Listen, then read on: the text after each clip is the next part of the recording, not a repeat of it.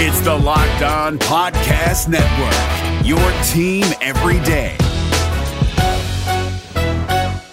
Kyle Krabs here, host of Locked On NFL Scouting. Join Joe Marino and me every day as we provide position-by-position analysis of the upcoming NFL Draft. Check out the Locked On NFL Scouting podcast with the Draft Dudes on YouTube or wherever you listen to your favorite podcasts. Locked On Podcast Network and Radio.com present Locked On Today. J.J. Watt followed the money to Arizona. The Atlanta Hawks have seen enough to make a change. Plus, with players fleeing the Texans, what NFL team will be the worst to play for in 2021? I'm Peter Bukowski, starting your day with the stories you need to know and the biggest debates in sports. You're Locked On Today. Searching all major sports. Found. Let's start with the biggest story. I'm sure a lot of you were like me, just rolling along your Monday, and all of a sudden, J.J. Watt drops a major bomb on the sports world. He is going to the Arizona Cardinals on a 2-year, $31 million deal with $23 million guaranteed. Joining me now, Alex Clancy and Bo Brack from Locked On Cardinals. Guys, this was a huge shock to the system, but J.J. said he wanted a quarterback. This is according to Ed Werder. He wanted a supporting cast, and he wanted to play for a contending team. The Cardinals were not generally considered a contending team. Are they now? Maybe. They're obviously closer. And all joking aside, Peter, like Bo gets green in the face because I talk about this so much, but the Cardinals need to find a strength somewhere. And it seems like in the 3-4 defense, they have it with Chandler Jones and J.J. Watt. Sure, J.J. Watt has injury history. I am under the impression, and I have been across all major sports, if you're on a good team, normally guys will play through things a little bit more than if they're not. And J.J. Watt still has panache. He's got buzz around him. And if you were to ask me if I would rather have Larry Fitzgerald and Hassan Reddick or J.J. Watt, I would take the latter. And I think it's a good day for the Arizona Cardinals because you bring in an anchor not only on the field, but off the field, in the locker room, and in the community. It's a win all around, in my opinion. This is now a division absolutely loaded for bear. The Rams make the trade for Matthew Stafford. The 49ers have been kicking the tires on guys like Deshaun Watson. Maybe we have another Texan traded into this division. Bo, I wanted to ask you about this. Where do you now see the Cardinals in this NFC West hierarchy? This team can win the division. I don't doubt that, especially with the role that DeAndre Hopkins is assuming as this recruiter. You know, this elite recruiter. I mean, if Aaron Donald starts to recruit like DeAndre Hopkins, then I might be a little concerned. But DeAndre Hopkins taking on this role, Peter, where Steve Keim, the general manager, has fallen short. You know, now they have a trio of guys. You can even make it a quartet with Budda Baker, who emerged as one of the best safeties in the league, and Chandler Jones coming back. I mean, that's five. I know it's top heavy, but this team has the ability now, just through, you know, name recognition of players that are coming to the desert that want to win, and who's going to join them? Who's going to join Kyler Murray, DeAndre Hopkins, J.J. Watt, Budda Baker, Chandler Jones? It's really going to be an interesting offseason, and the Arizona Cardinals, once again, in back-to-back offseasons, are setting themselves up to, you know, and I know you can say, hey, you know, the winners of the offseason, it doesn't necessarily translate during the regular season, but the Arizona Cardinals on paper are putting together something special, something like you said, it hasn't happened ever as far as the Cardinals are concerned, maybe 2015 and 2016, but other than that, it's rare. 2 years, 31, at least now we know J.J. Watt can afford a Peloton. We haven't yet hit the All-Star break, and the Atlanta Hawks have decided it was time to move on from their head coach. That's next. Today's episode is brought to you by betonline.ag. Just because the NFL is over doesn't mean there still aren't plenty of ways for you to make some money betting on your sports knowledge. And there's one place that has you covered, one place that we trust. That's betonline.ag. And right now, when you sign up for a free account at betonline.ag and use the promo code LOCKEDON, you will get a 50% welcome bonus. That means they will give you money just for putting money in your account. It couldn't be easier. Don't sit on the sidelines anymore. There's NBA to bet on, college basketball. Baseball is going to be here before you know it. Hockey, golf is a blast to gamble on. And when you go to betonline.ag and use the promo code LOCKEDON, you will get that 50% welcome bonus on your first deposit. BetOnline, your online sportsbook experts. Today's episode is brought to you by Rock Auto. Buying car parts can be a major hassle, especially right now when you don't want to go into the store. And even if you do go into the store, you have to deal with someone behind the counter who is going to have to go look up the parts in their warehouse on their computer. You have a computer, you have a smartphone, you have the internet. You can go to rockauto.com and do it yourself. Rockauto.com is a family business serving auto parts customers online for 20 years. They've got a unique and remarkably easy to navigate catalog. Quickly see all the parts available for your vehicle and choose the brands, specifications, and prices you prefer. And best of all, prices at rockauto.com are always reliably low, and the same for professionals and do-it-yourselfers. Why spend up to twice as much for the same part? Go to rockauto.com now and see all the parts available for your car or truck. Right Locked On in their How Did You Hear About Us box, so they know we sent you. Now, here's what you need to be locked on today. The Utah Jazz made a valiant effort to erase a fourth quarter deficit against the New Orleans Pelicans, but it wasn't enough to beat Zion and the Pels. Hey everyone, Jake Madison of Locked On Pelicans here. New Orleans gets the big win over the Utah Jazz, 129-124, fueled by Zion's absurd third quarter where he scored 15 points. He went right at Rudy Gobert all night long, completely fearless against the two-time Defensive Player of the Year, and at one point sent him flying away from the basket en route to an easy layup. He finished with 26 points on the night. He's awesome and a must-watch player. But the real story really might be Lonzo Ball. He's been mentioned in trade rumors throughout the season, but he's quietly been putting together his best offensive season in the NBA. He finished with 23 points on the night, 8 assists, and is shooting 40% from 3 and 78% from the line this season while averaging 15 points per game. If he keeps doing this, the Pelicans would be foolish to trade him, and he may be in line for a big payday this offseason. So for more on Lonzo and Zion, be sure to check out the Locked On Pelicans podcast. James Harden keeps stepping up for the Nets as Kevin Durant remains out.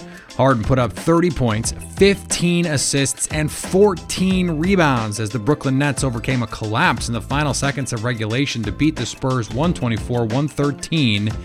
in overtime on Monday night, snapping a 17-game losing streak in San Antonio. Harden spoke after the game about getting his triple-double with no turnovers. It has to be that way. If I'm the point guard and my teammates and coaching staff is giving me the responsibility to handle the basketball, I have to do a really good job of with my passes, making them precise and not just giving away points. And I feel like, you know, we harp about it all the time. If we get a shot at the rim, it's a very little team that can stop us and guard us. So that was an emphasis for myself, and it's going to be like that way continue, the rest of the season. Me just turning the basketball, whether it's careless or not, just it can't happen. And tonight, I think as a team, we did a really good job of that. San Antonio was a great team. They're very disciplined, and if you don't, if you turn the basketball over, they'll make you pay for it. So it was emphasis for tonight, and we did a good job of that. It was another big night in the Big 12 as number 17 Oklahoma State beat in-state rival number 16 Oklahoma 79-75. Cade Cunningham made 4 free throws in the final 15 seconds for the Cowboys, sealing the win. What is the reward for Oklahoma State? A matchup against number 3 Baylor and number 6 West Virginia to close out the regular season. No good deed goes unpunished. The NIT tournament is condensing its field and headed to Texas. The NIT will feature 16 teams all playing in the Dallas-Fort Worth metro area, with games being held at Comerica Center in Frisco and at UNT Coliseum on North Texas' campus in Denton. In previous years, the tournament has featured 32 teams, with games being held at campus sites until the semifinals and championship games at Madison Square Garden in New York. Here is another story you need to know. In a surprise move Monday, the Atlanta Hawks announced that they would be moving on from Lloyd Pierce after a disappointing 14-20 start to the season. Joining me now from Locked On Hawks, Brad Rowland. And Brad, Nate McMillan, who was the assistant there, or one of the assistants there, is going to be taking over on an interim basis. This was genuinely shocking, given that number one, that it's Atlanta, but number two, that we're still pretty early in the season, and this is still a pretty young team they're putting together. Yeah, it was a little bit surprising. I was less shocked than it sounds like you were in terms of the move actually happening, but the timing is a little bit curious with 2 games before the All-Star break. If I think the logical thought process would be, if you're going to do this close to the break, you would just do it during the break. And instead, they did it after a practice on a Monday afternoon. So certainly a little bit of an odd situation, and certainly a surprise. In terms of why this happened, I mean, is this about ownership having unrealistic expectations, or maybe realistic expectations that they just haven't been able to meet for whatever reason in Atlanta? Or what do you think is the driver of this? Yeah, I'm not sure if that's the case. I mean, in this situation, there's really a lot of nuance required, but Lloyd Pierce, who was the one that got fired today, was the first person in the organization to say that the playoffs were the expectation for this year, dating back to March of last year. So I'm not sure if it's an expectations game, although I'm sure it is on some level. But when you do what the Hawks did this offseason and spend a ton of money on free agency and upgrades that have not really worked out, by the way, but they did that, and that puts even more of a focus. And, this is year 3, and he was coming to an end of his contract and all that stuff. So I think it kind of just mounted and had some frustrating losses along the way this year as well, which I think is a big part of this, just the way they lost games, not necessarily just the record itself. But yeah, it's sort of a combination of all these things in terms of just, lack of NBA head coach job security too is kind of at the forefront of this, I think, as well. Ultimately, I think the biggest question, and one that clearly the Hawks think they have an answer to, is the problems that this Atlanta team has faced so far this season. Are they solvable with a coaching change? I think it honestly has more to do with the roster than the coach. Not that I think that Lloyd Pierce is on like Greg Popovich's tier or Eric Spoelstra's, but right. I think that he got a little bit too much heat, and ultimately it's more of a situation of whether he could prove he was good, versus him actually being bad, if that makes sense to me. It's the roster has been just sort of bludgeoned by injuries throughout this season, and I think that is probably what's going to drive their improvement in the second half of the season, just getting healthy and not having cluster injuries. A coaching change can tweak some things for sure, and I said this on my podcast earlier, but I think that there is certainly a world in which this is an upgrade at head coach. Nate McMillan is pretty good, and we kind of know that. I'm not sure he's elite. In fact, I'm confident he's not elite, but that might be better what they had. So the combination of the roster getting healthier, just kind of more cohesion, and potentially an upgrade at head coach could do wonders for this team. With an exodus in Houston, what NFL team will be the worst to play for in 2021? That's our cue of the day next. If you're looking for the most comprehensive NFL draft coverage this offseason, look no further than the Locked On NFL Scouting Podcast. Join the draft dudes, Kyle Krabs and Joe Marino, as they go position by position through the NFL free agent class and into the star-studded crop of college stars who will be selected in the 2024 NFL Draft.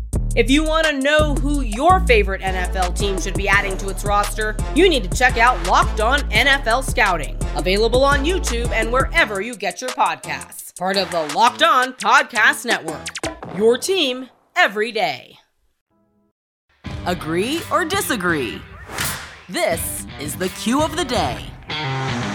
Free agency is just around the corner, which means a lot of high-profile names could be picking new destinations in 2021. But which are the least desirable destinations in the NFL right now? Joining me now, one of the Tuesday hosts of Locked On NFL, Luke Braun. And Luke, if you were going to put together your LVP list, your list of the worst potential destinations, if you're one of these high-priced guys, what does that list look like?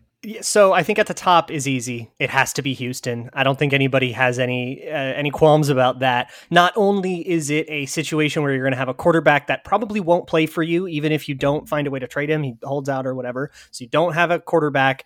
They don't have too much cap space. They're doing better than some teams, but it's not like they can break the bank like a team like Jacksonville could for you.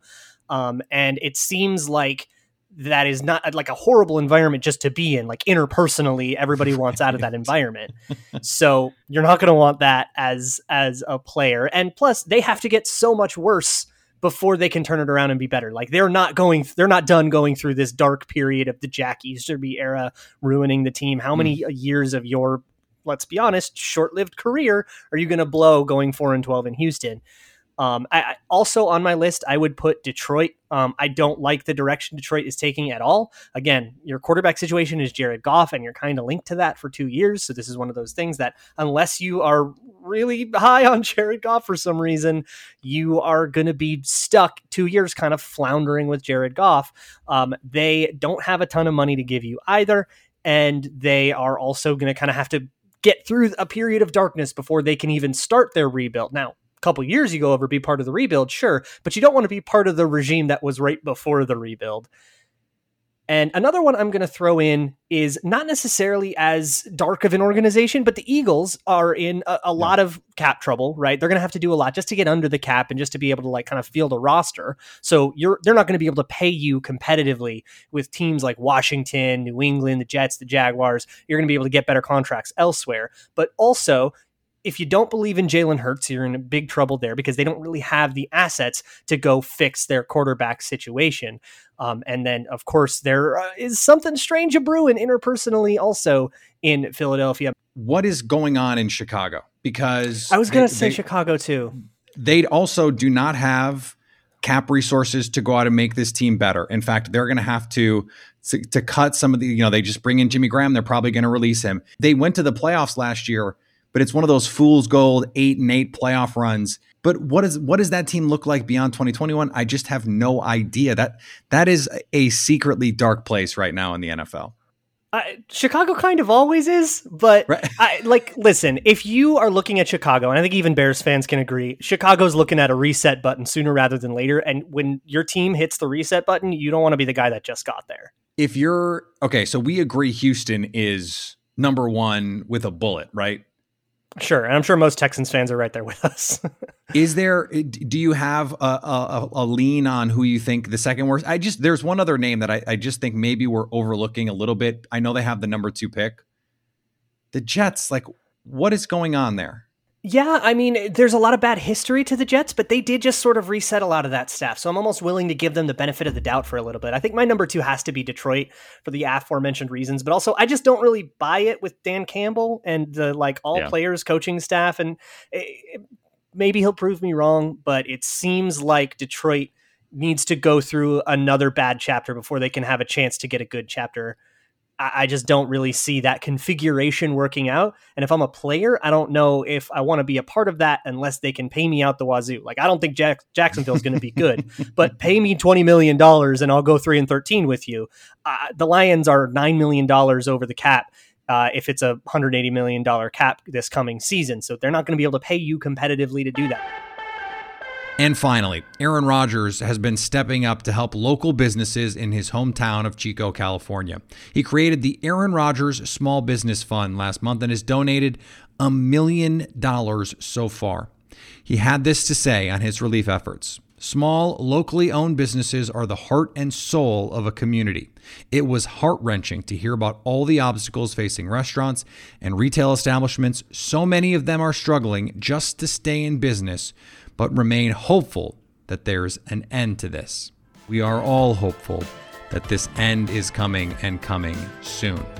Now that you've got the news, go make some money. Listen to Locked On Bets, download and subscribe wherever you get your podcasts. At least until tomorrow, stay locked on today.